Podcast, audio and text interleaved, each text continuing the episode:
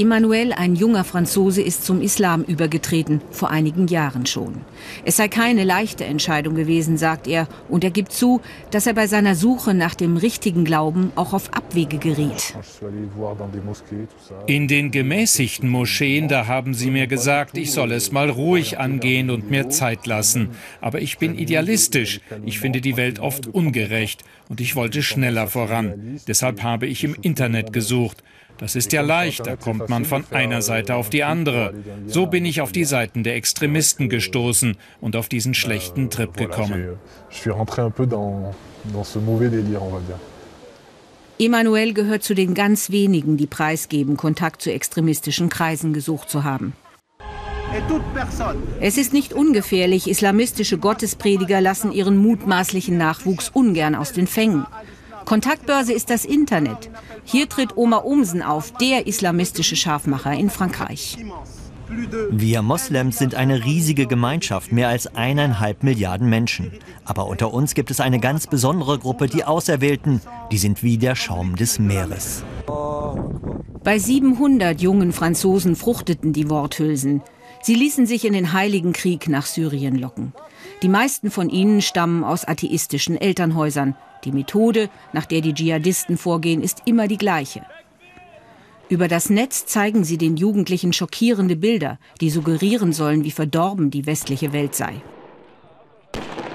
Man ist überzeugt, dass da ein riesiges Komplott läuft, hinter dem Juden, die Finanzwelt und Amerika stecken. Man bekommt eine Art Verfolgungswahn, man sieht das Böse überall.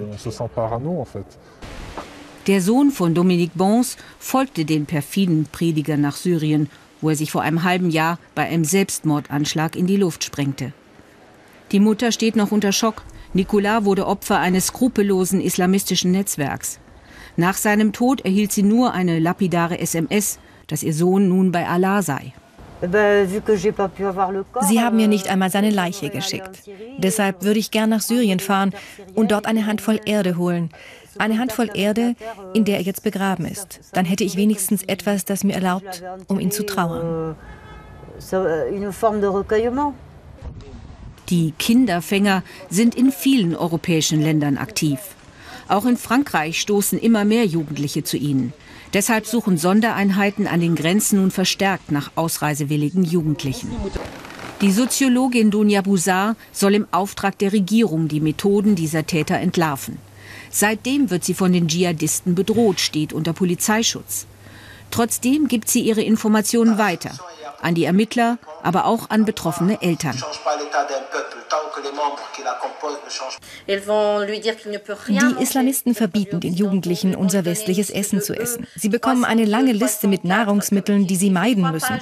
Sie befehlen den Jugendlichen, Alkohol in den Müll zu werfen, ebenso wie teures Parfum. Sie sollen Vorhänge zerreißen, wenn da irgendein Bild darauf ist. Ziel dieser Manipulationen ist es, die Jugendlichen in die Isolation zu treiben. Und wenn sie mürbe genug sind, nehmen Mittelsmänner persönlich Kontakt auf, die Tickets nach Syrien in der Tasche. Für die Jugendlichen ist es fast aussichtslos, ab diesem Stadium noch auszusteigen. Die Mädchen gehen oft nach Syrien in den Glauben, sie könnten dort humanitäre Arbeit leisten. Aber dann hören sie davon, dass Menschen einfach abgeschlachtet werden und sie rufen weinend zu Hause an. Über den Schock kommen sie nie wieder hinweg. Erst einmal in Syrien angekommen, haben sich die meisten Jugendlichen jedoch schon selbst verloren. Die Appelle an ihren Sohn auszusteigen hat Dominique Bons zuletzt ganz aufgegeben. Nicolas habe in einer anderen Welt gelebt. Die waren stärker als die Liebe einer Mutter. Damals war das alles ja auch kein Thema. Darüber wurde ja gar nicht gesprochen. Ich war verloren. Ich war ganz allein. Emmanuel half eine langjährige Freundin. Sie machte ihm deutlich, dass er schon gar nicht mehr frei denken konnte. Er schaffte es auszusteigen, noch rechtzeitig in Frankreich. Ich habe irgendwann gemerkt, dass meine radikalen Ansichten keiner Religion würdig waren, weder dem Islam noch dem Juden oder Christentum. Letztlich ist es mein muslimischer Glaube, der mich gerettet hat. Der Koran sagt ja, man soll zunächst mal den Frieden in sich selbst suchen.